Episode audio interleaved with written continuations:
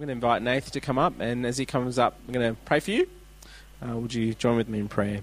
Jesus, we want to thank you for the wonderful truth of your word. We thank you that uh, it is relevant even to the church in Philippi, but also even relevant to us this morning. Pray that through your Spirit you make these words come alive. Pray for your servant Nathan as he proclaims his truth. Empower him through your Spirit. We pray that for our own hearts that we would listen and also by your strength and by your power apply these truths for your glory. In Jesus' name, amen. Amen. Thank you, Shabu. If you're a, visitor here with us today, we're going through a series in the book of uh, Philippians. And it's just been an absolute joy and a challenge as uh, I've spent time preparing in this uh, book. Now, as a church, and, and, you're most welcome to join us in this, there's a little bookmark up the front here. Now, we're putting out a challenge. We'd love you to read through the book of the Philippians 20 times in one sitting. No, that's one time 20 times, not 20 times at once. But we'd love you to do that. We'd love you to try and write the book out. It's just an incredible blessing when you do so. So if you're a visitor, there's some bookmarks up the front here. Grab them, uh, take them with you as part of our challenge to you today. Uh, secondly, if you're not involved in a small group and would like to track along with us as we study through uh, this book together. We've got a, a, special group meeting here on a Wednesday evening at 7:30. So feel free to come along. We have some study guides and study books, and we just we just love to see you. And um, as we get shaped together by God's word uh, for His glory.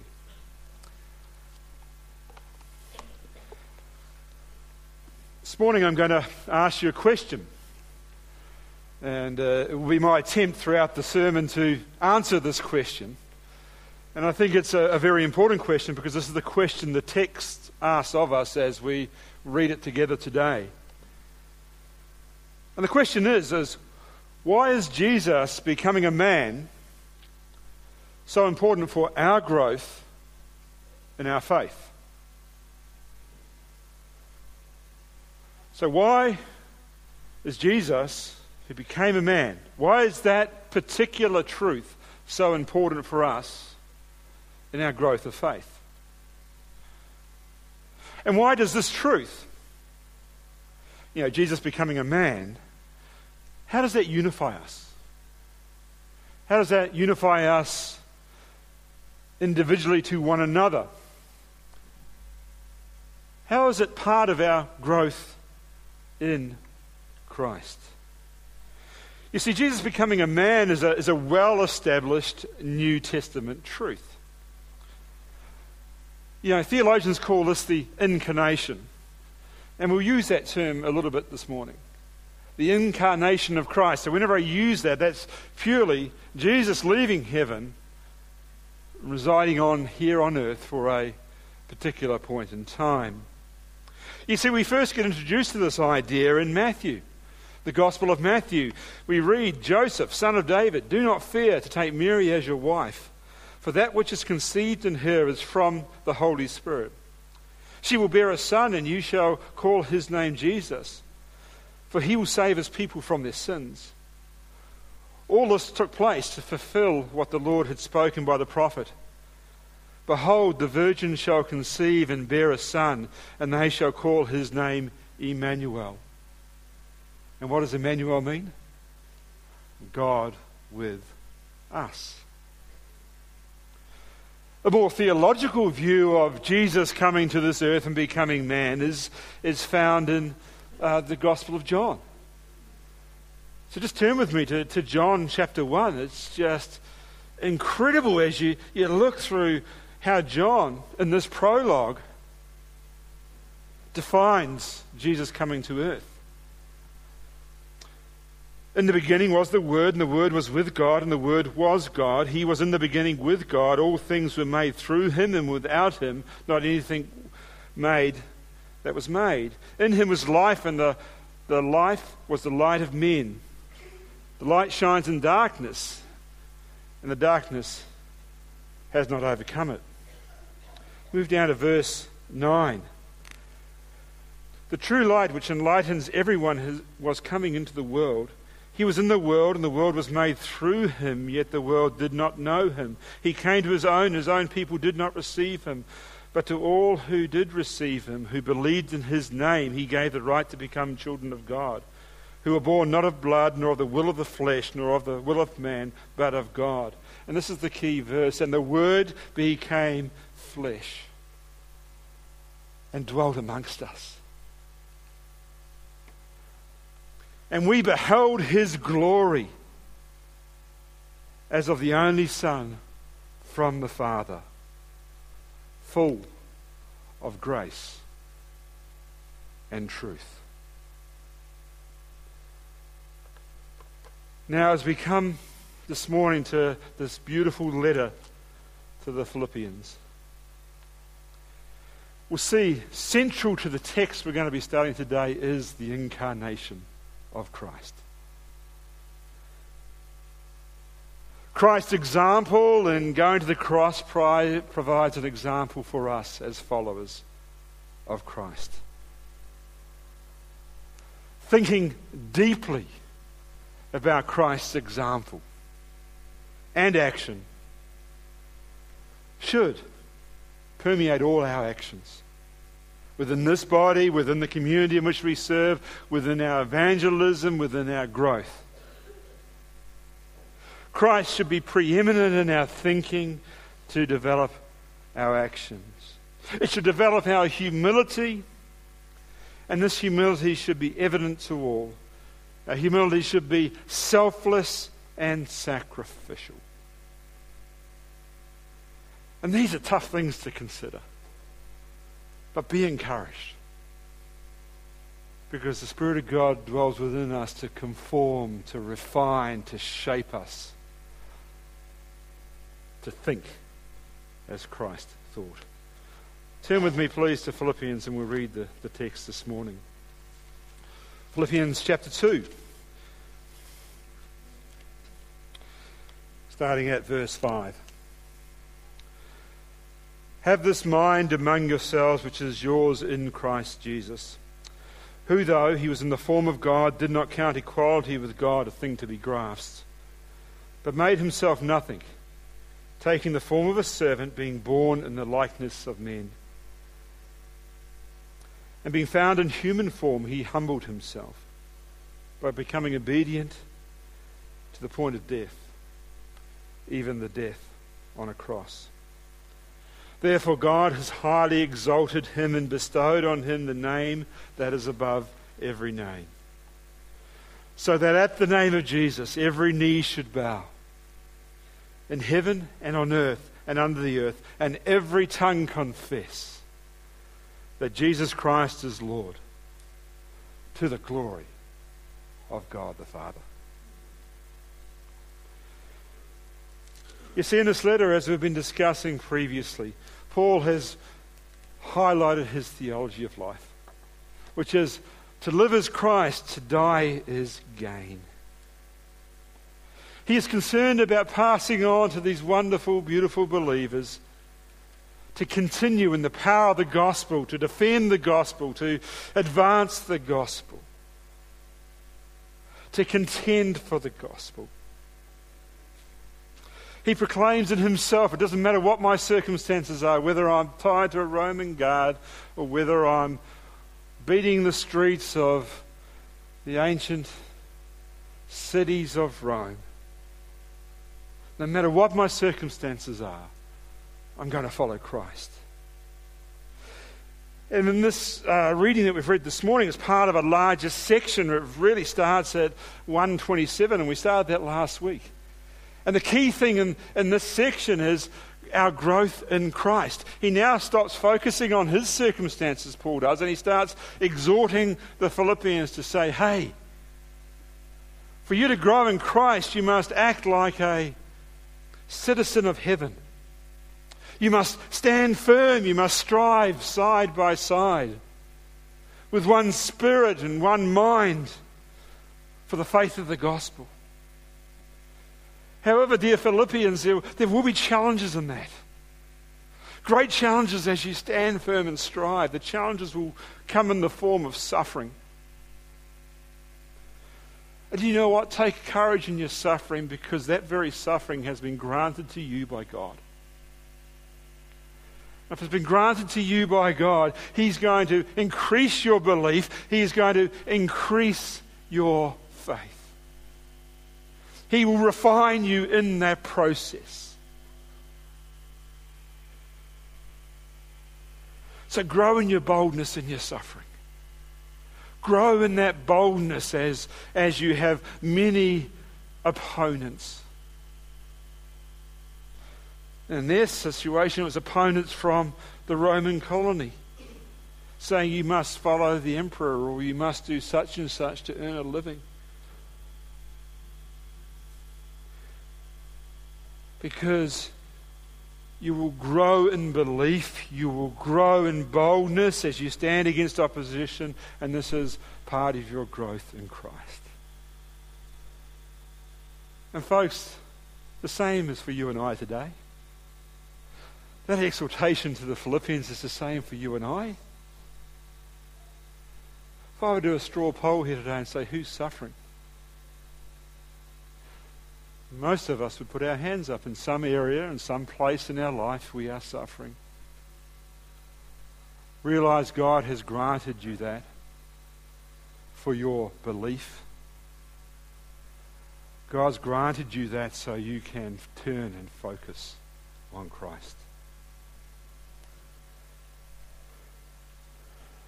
See, for Paul, the confirmation of the gospel in the life of the Philippian believers was their living out the gospel, no matter what the circumstance. See, to grow in Christ requires a discipline and godly intent.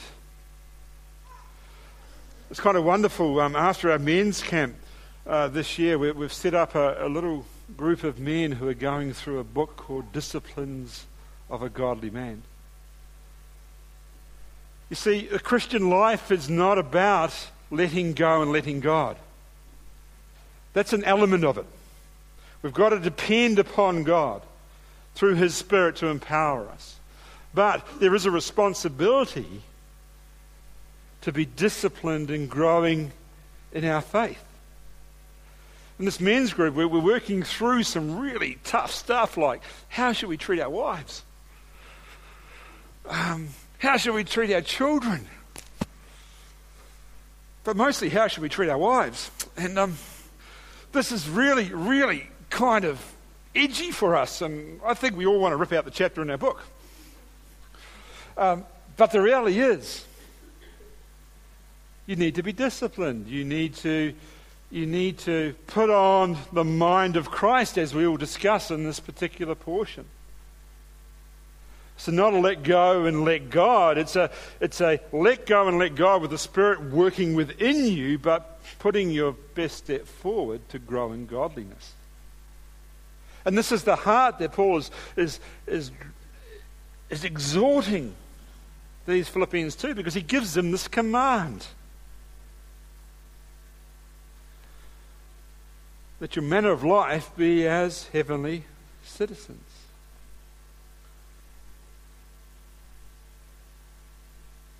See, we put our, we're called in this portion of Scripture to put our minds into gear so that our actions will be consistent with who we believe.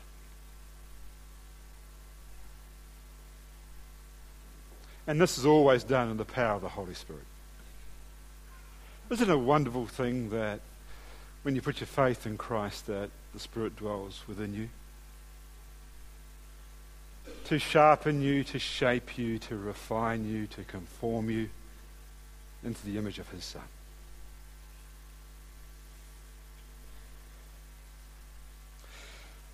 You see, we read at the start of chapter 2 last week the, the importance of the mind. The mind is there.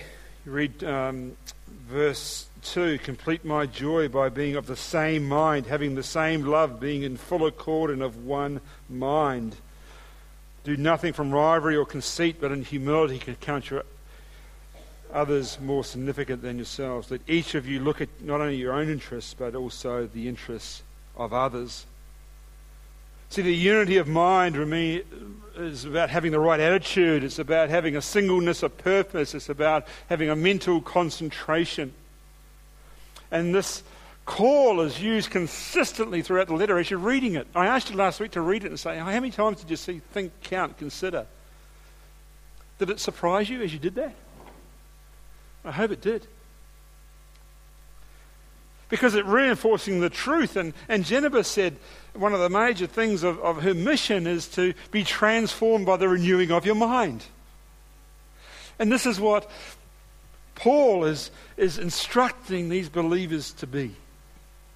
Start with the mind, start with right thinking. Right thinking equals right behavior. And boy, that's a message we need to learn today. Because our world is so concerned about self and so concerned about experience that experience dictates right thinking. So, when the mind is engaged and concentrating on things of Christ, then as brothers and sisters in Christ, the fruit will be our unity. The fruit of righteousness will be seen in love. The, the fruit of righteousness will be seen in humility it will be seen in selflessness. And see, now Paul once again just turns as we have read, and he starts this next section by saying, Have this mind among yourselves, which is also in Christ Jesus. He uses the thinking process as a command here. It's not, oh, if you feel like it. It's not, uh, only if it's one of the last options that you need to uh, take hold of here. He says, Have this mind among yourselves. It's the third time in a very short space he's used the term, but here he's actually saying it is a command. For your growth in Christ, you need to think about Christ. If you want to grow in your Christian life, Paul is saying here to these Philippians if you want to grow, if you want to be strong, if you want to be unified, think about Christ. And as you think about Christ, it will flow into action. You see, a literal translation of this verse would probably be better. It sounds very wooden, but this would be the way it would sound. Think among you that which you also think in Christ Jesus. You see, at the heart of thinking about Christ is our union with Christ. And I think that's what he's driving through with this. The ESV does it well in this translation because it says, yours in Christ Jesus. Some of the other translations use the word attitude, the same attitude. NASB, NET, NIV use that type thing. But the more literal, probably wooden translation is it's more about your union with Christ, the results of you putting your faith and trust in Christ that is the importance of the thought. So he's not really holding, because what, what goes on from here, verse 6, 7, and 8, is a hymn. It's an old hymn of praise. It's what we know as the, the Christ hymn. And um, why is it that? Because the literary style changes in the letter and it becomes a series of parallel lines. But I think when Paul writes, think among you that which also think in Christ Jesus, he's not understanding the hymn in an ethical way. Even though the suffering for Christ, for the sake of Christ, is part of our sanctification, I think his primary focus is here is that when you're in Christ, when we see that term, it always talks about our salvation. It points to our union with Christ. So he gives the command think amongst yourselves that which you also think about Christ. And then he goes to Christ, our example. And uh, as I've worked through this, uh, these couple of verses, at times it's brought me to tears as I've considered afresh the power of Christ's example.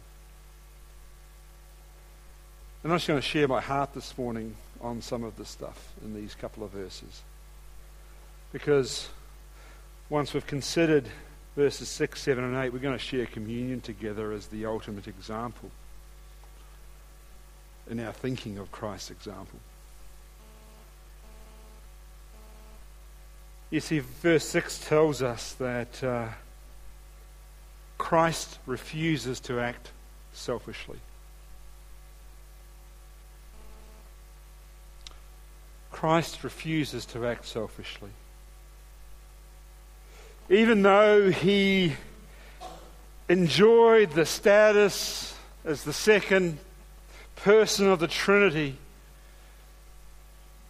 even though he enjoyed the status of being in heaven, experiencing glories we cannot even consider, but glories that one day will be ours. he acts selflessly. He, the Word became flesh. That's extraordinary. That's absolutely extraordinary. And this is the focus of these three verses. And this is central to our faith, folks. No wonder that Paul uses this in the process of calling and exhorting to sanctification, to growth in Christ. No wonder he says, Look at the cross. Because it's central to our faith. And so often these three verses have been misconstrued and heresy has come out of them. And I'm going to talk a little bit about that. Because these verses draw us to the fact that Christ, when he walked on this earth, was fully God and fully man. A mystery in our minds that sometimes we cannot conceive. I know I cannot conceive it. But I believe it. This is central to our faith.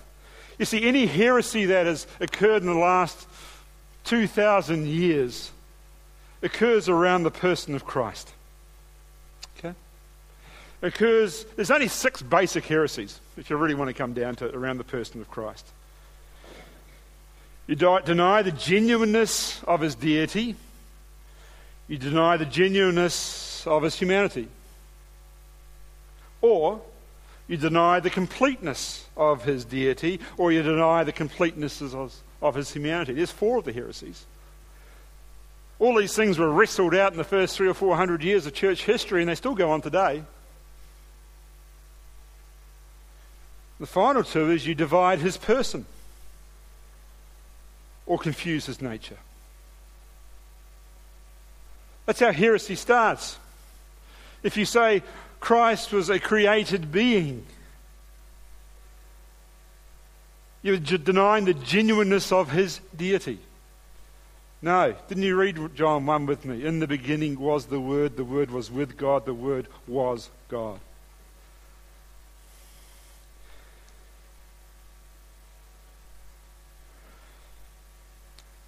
I could give you lots more examples, but I won't, because that's not the focus today. But I just want to say your understanding of the incarnation, your understanding of who Christ is, being fully God and fully man, is central to our faith. It is central. And Paul gets it. And he gets it by writing a hymn. Some say this hymn was given to him by others. I don't know. The text doesn't tell us. All right? But it's a hymn. And uh, let's look at verse 7. Verse 6 we've covered off. We're saying that this is just an incredible act, a voluntary act by Christ, who, who is God, who's in the form of God, but now takes on the form of humanity.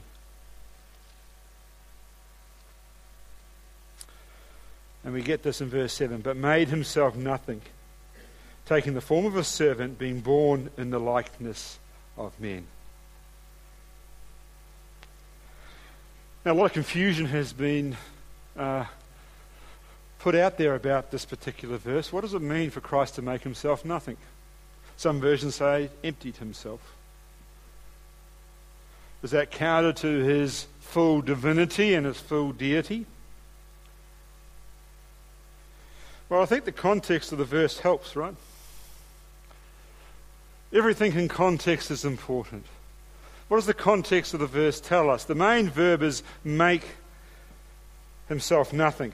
Himself nothing is the main verb, and the, the, the participle verbs are being in the form of a servant and being born in the likeness of men. So those things modify what it means to empty himself or make himself nothing.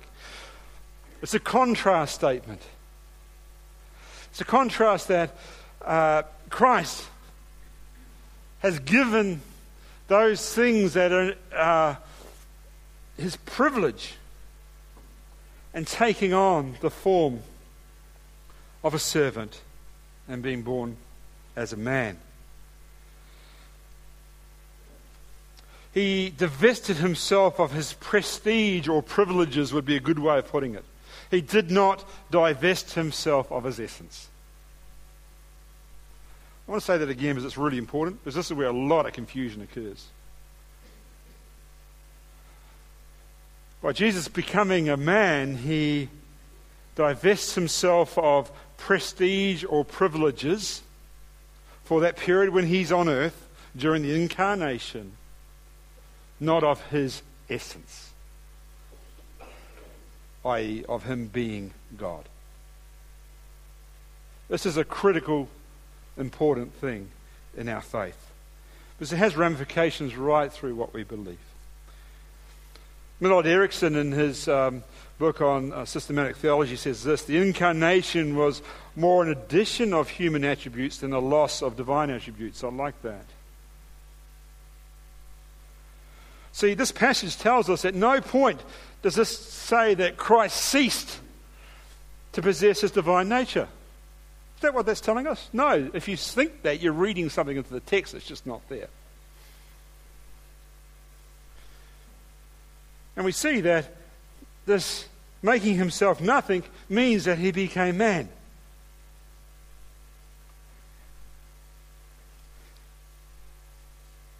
He did not cease to be in nature or in essence what the Father was. He became functionally subordinated to the Father for the period of the incarnation, for the time he was on earth. And Jesus did this to reveal God and to provide redemption. By taking on a human nature, he accepted certain limitations, right? He accepted certain limitations upon the functioning of his divine attributes. This is not a loss of the divine attributes, but an addition of the human attributes. See, the fusing of these two natures and this is a mystery, right? It's a wonderful mystery. It meant that Jesus' actions would always be those of divine humanity. The God man. Let me try and give you an example. Like human examples are hopeless normally, right? To try and understand this, but I want to give you one just to think through. Okay, think about Usain Bolt. Who's Usain Bolt?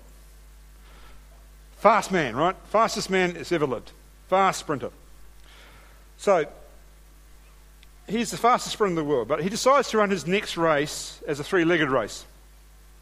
Okay, so he ties the second fastest man to his leg. And they sprint the race together. A question for you has his physical capacity diminished? No. He's still the fastest man in the world, right? He just happens to have some other bloke who's not quite so quick next to him.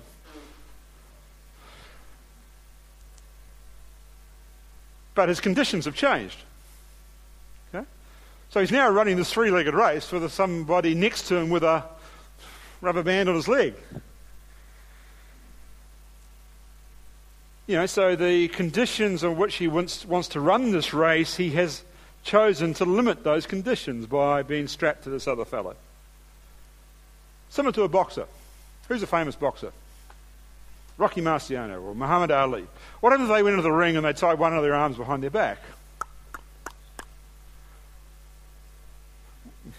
Yeah, they wouldn't last long, would they? no. Um, their essence and their ability hasn't changed, but what they have is they've imposed some conditions upon themselves which doesn't enable them to function fully. I think this is a situation with the incarnate Christ. Just as a boxer or a runner could choose to get rid of the encumbrance throughout the event, so, you know, Usain Bolt or the boxer could say, okay, well, I'm done with this. Um, they chose not to. They chose to restrict themselves throughout the duration of the event. So it is with Christ. His incarnation was a voluntary, self chosen limitation. A voluntary, self chosen limitation. He did not have to take on humanity, but chose to for the period of his time on earth.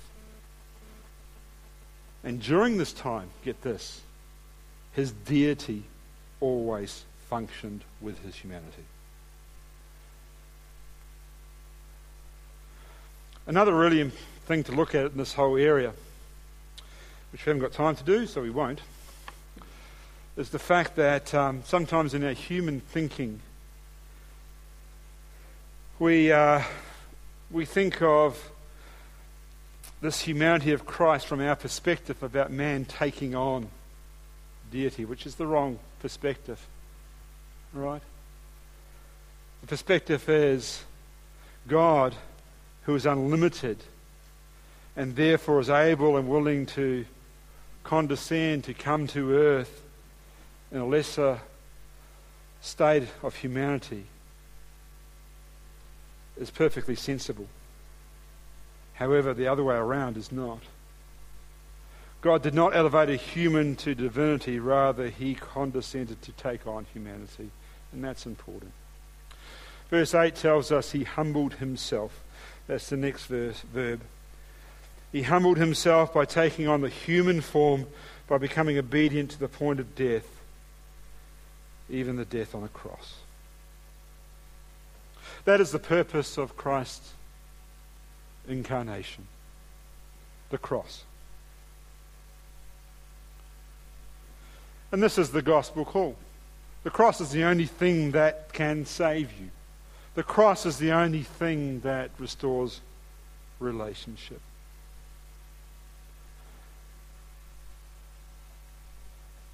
So, what about you? Do you understand that relationship? If you don't, come and chat to us. But for us who do have that relationship, why is Jesus becoming a man so important for our growth in our faith? And in what way does this truth, Jesus becoming a man, unify us? Well, it unifies us around the table. These symbols represent the finished work of Christ on your behalf. This bread and wine represents the perfect deity and humanity of Christ for our salvation. Let us, for a moment, as we take these symbols together, consider the mystery and wonder of the incarnation. As we share communion together, let us consider the work of Christ, the Son of Man, the Son of God. All that Christ did for us in our salvation. Consider that today. Because all he did, he did according to both natures. He did according to his deity and to his humanity. As God, he had the strength to suffer and make atonement for us. As man, he lived an obedient and sinless life. And in our human nature, and in his human nature, offered himself voluntarily up to the Father as a pure and sufficient offering for sin. His obedience was both active and passive.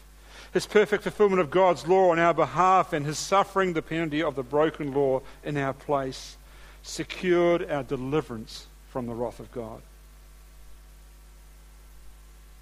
Ultimately, resulting in our entrance into eternal life when we put our faith and trust in him.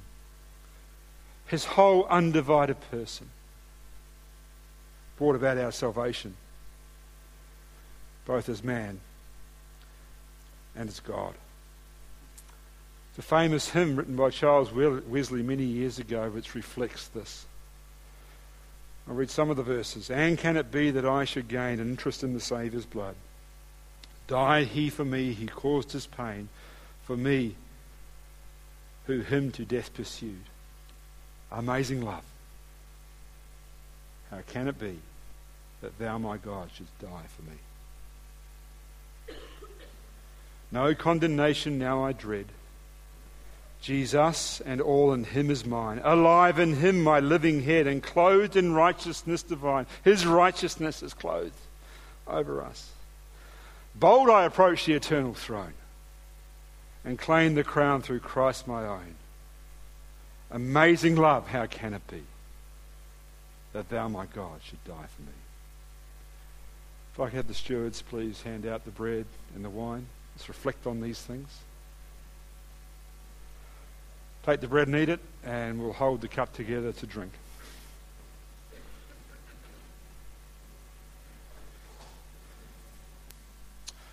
Before we uh, drink the cup together, I'll read another verse from Wesley's hymn.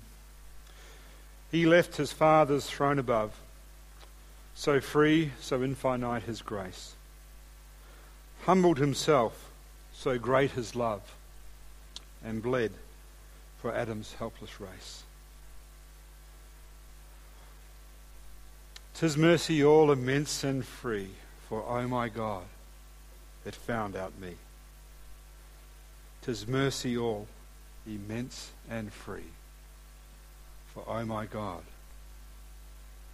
it found out me. Amazing love. How can it be? That thou, my God, should die for me. Strength together.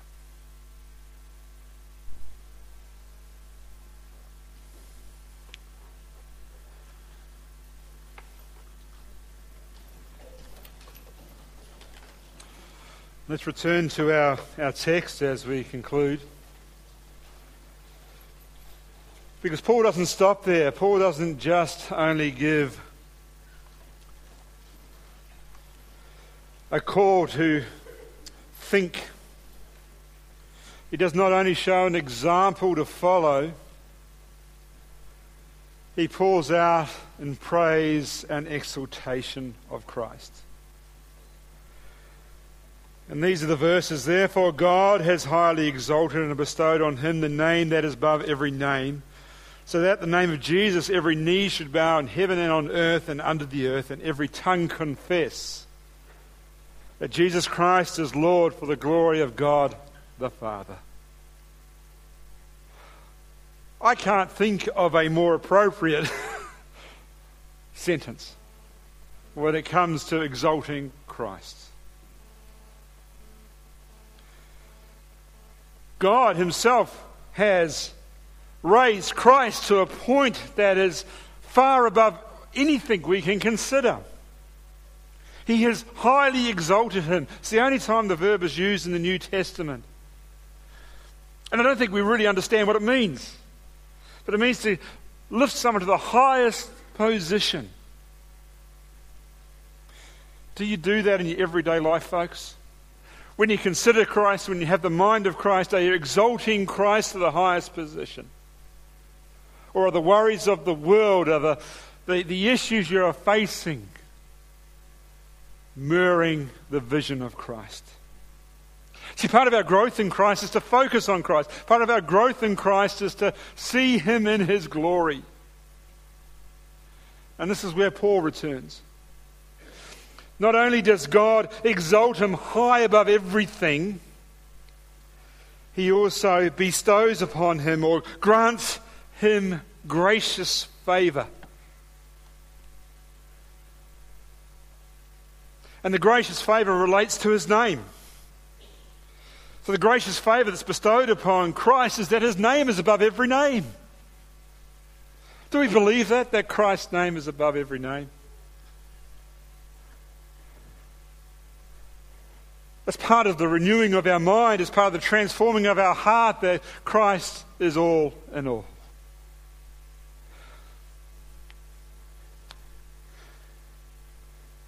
For the suffering community that Paul was talking to, he repeatedly reminds them of the centrality of Christ in everything, both present and in the future. Because notice here, he talks about the future.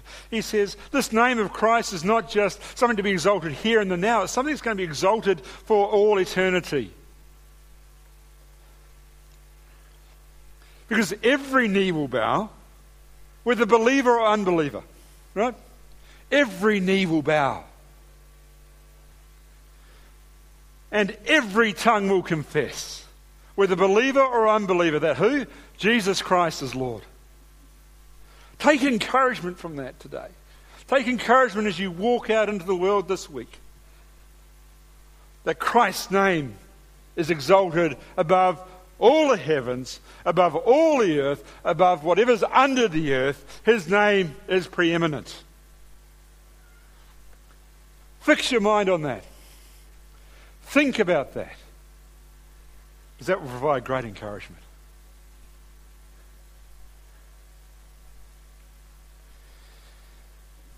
Will provide great encouragement.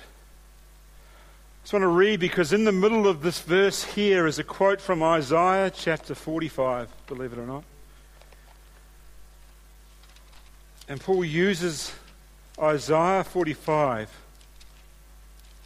to substantiate his case about the name of Christ being exalted.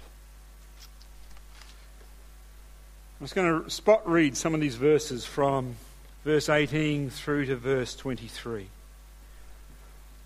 For thus said the Lord who created the heavens. He is God who formed the earth and made it. He established it, and He did not create it empty, but He formed it to be inhabited. I am the Lord, and there is no other. Turn to me and be saved, all the ends of the earth, for I am God and there is no other. Verse 22. By myself I have sworn, from my mouth has gone out in righteousness, a word that shall not return. To me every knee shall bow, every tongue shall swear allegiance. That's the stuff, that's the sentence that Paul grabs to exalt Christ. So it's not difficult to join the dots, is it?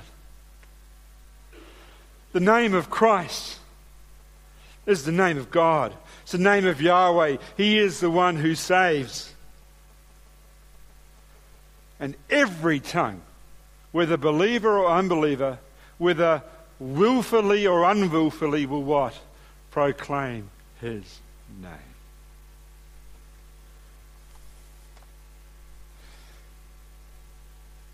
See, when we consider the sacrificial work of Christ, when we think about the very essence of his nature, when we ponder the finished work of the cross as followers of Christ, our hearts are drawn to our Saviour in exultation and praise. Just like Paul has here in these verses. This has always been the experience of worshippers throughout the centuries. He is exalted above all heavenly hosts, above all nations, above all peoples both in heaven and on earth and under the earth.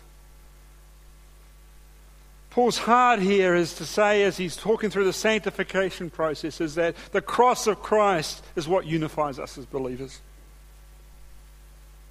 The example of Christ becoming the God man, the example of him humbling himself in obedience to the point of death, is the true heart of what unifies us.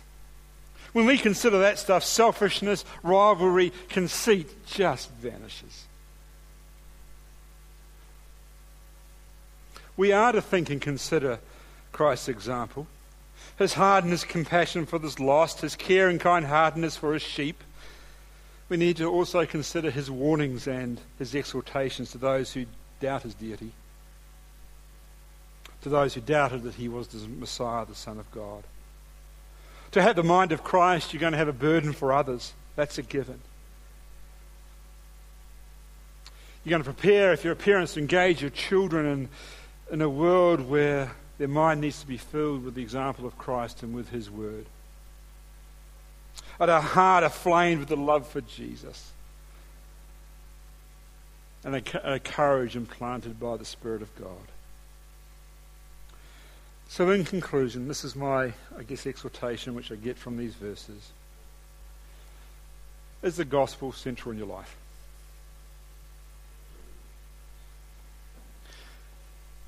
Is the incarnation of Christ and the results of that incarnation central in your thinking?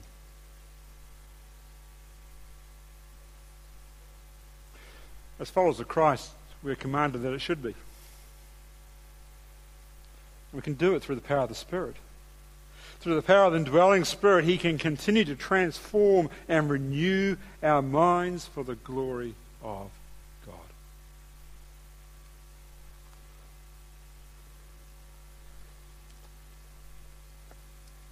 Folks,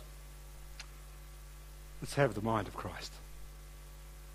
Thanks, Bishop.